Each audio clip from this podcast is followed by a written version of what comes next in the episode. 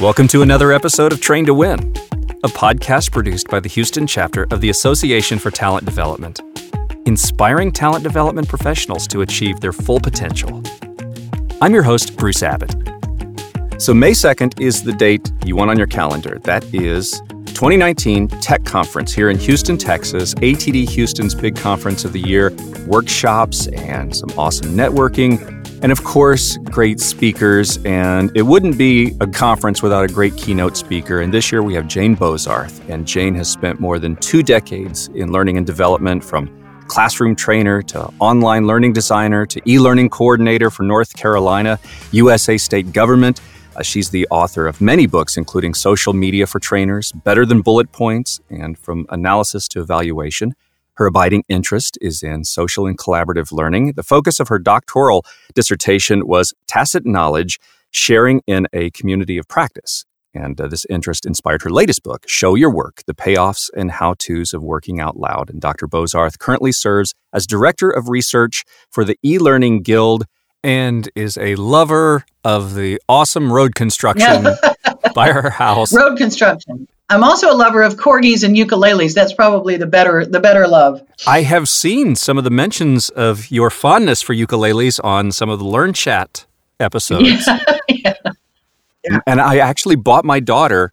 She she has this. Uh, she has been playing this little toy ukulele that mm-hmm. somebody brought me back from like Hawaii or mm-hmm. something. Mm-hmm. And she's been playing it, and she's like, "Dad," because I play guitar, and she's like, "Dad, I want a real ukulele. Mm-hmm. So I'm like, really? You do? Oh, mm-hmm. okay. So I bought her a real ukulele for Christmas. So I can have her jam with you sometime. That would be great. How old is she?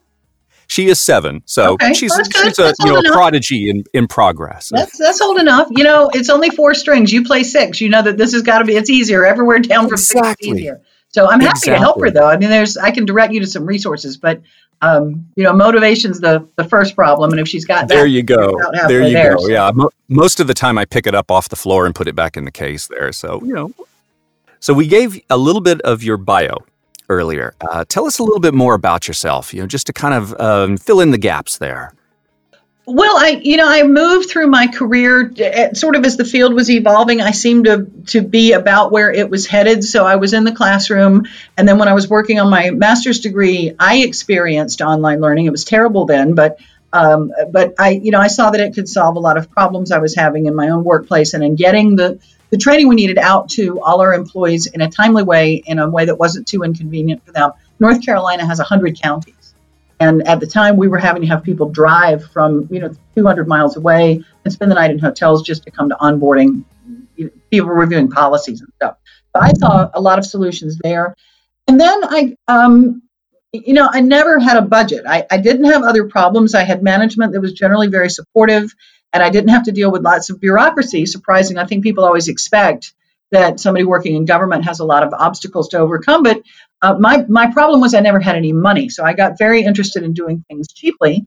And then all these social tools showed up, and people loved them, and they were free. And I was interested in social collaborative learning. So I, you know, it, it evolved across time that way, so that I was mo- doing a little bit less instructional design and a little bit more building communities and building ideas for sharing knowledge across organizations. We had, a, as you can imagine, in government, lots of silos, lots of um, warehoused information, lots of um, organizational knowledge that was lost whenever the governor changed, which was every eight or sometimes four years. We would have this huge churn, uh, as is normal in, in government. And so, uh, you know, my focus was how how can we do a better job of keeping up with what we already know? How can we do a better job of not having to replicate everything all the time? And to, to paraphrase Charles Jennings, paraphrase, paraphrase Charles Jennings. Um, you know, to try to look at ways everybody doesn't have to learn everything the hard way all the time. Now, you're keynote speaker for our conference, and you are talking about show your work, the payoffs and how to's of working out loud.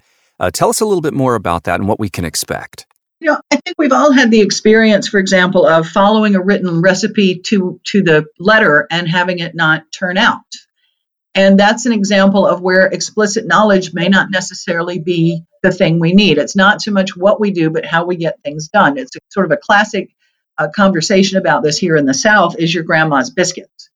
she's never written it down. And unless you sit with her and watch her, or unless you make a video and get a demonstration, what she writes down is probably never going to really be quite how she makes the biscuits. There was a great example a few years back in the New York Times. They did an article on how to cook rice. There were 288 comments on this article, and it, it included things like, well, you have to wash it, but don't let it get too wet. right? So that is explicit. Not, you know, we write these things down. We're we're we're just not very good at capturing exactly how we execute it. So my my interest is in figuring that out a little better. I, I was working one time with a fellow who was a wizard, which is important in government. I had a guy who was a wizard at getting stuff paid for. You know, he could get a purchase order through, he could get a check cut on a day they didn't do that, he could get us a discount nobody else knew about. He was great, Grant. And when Grant left for a promotion, no surprise, um, he had written down how you do what the paperwork is and when it needs to get to somebody, but he never really wrote down. And you need to remember to take Susan to lunch once in a while, and you need to make a comment about uh, Brenda's twins whenever you stop by her. You know, there was a lot of relationships built into the the reason he was able to do what he did.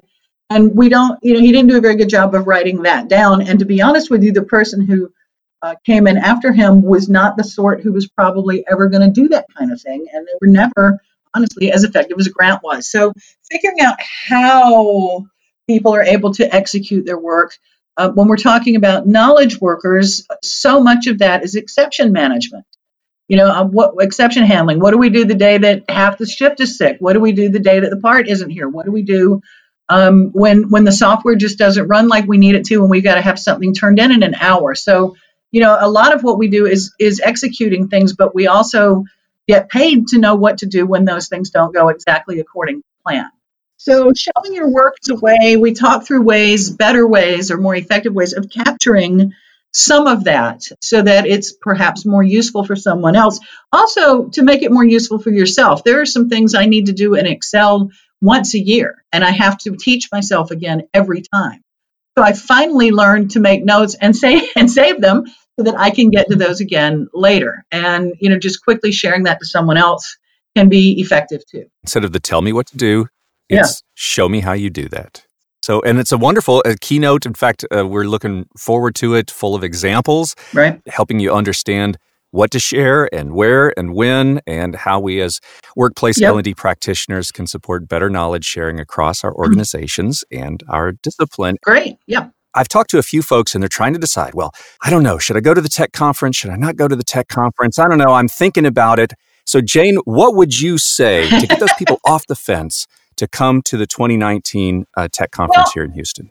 I, I have a couple of things. I know it's the tech conference, but let me say this doesn't necessarily always mean there's a tech solution.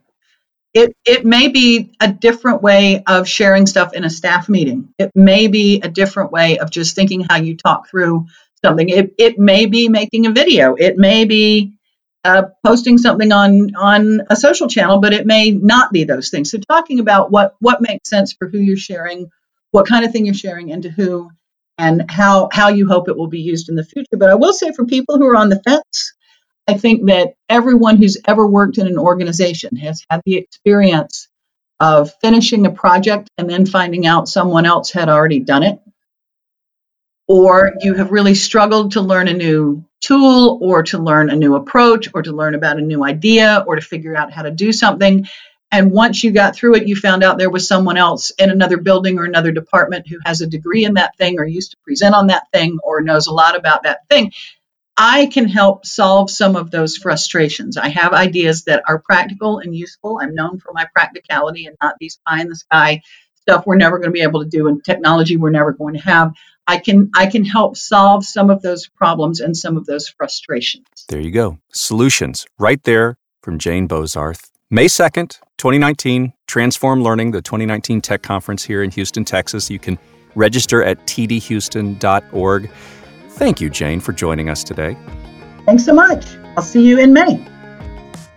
Another episode of Train to Win is in the books, as they say. Thanks for joining us. Be sure to visit our website, tdhouston.org. Subscribe to the show in iTunes, Spotify, Google Podcast, or via RSS so you never miss a show. And while you're at it, if you found value in this show, we'd appreciate a rating on iTunes. or if you'd simply tell a friend about the show. That would help us out too. Train to Win is a production of ATD Houston. This is Bruce Abbott. Join us next time for another great episode of Train to Win.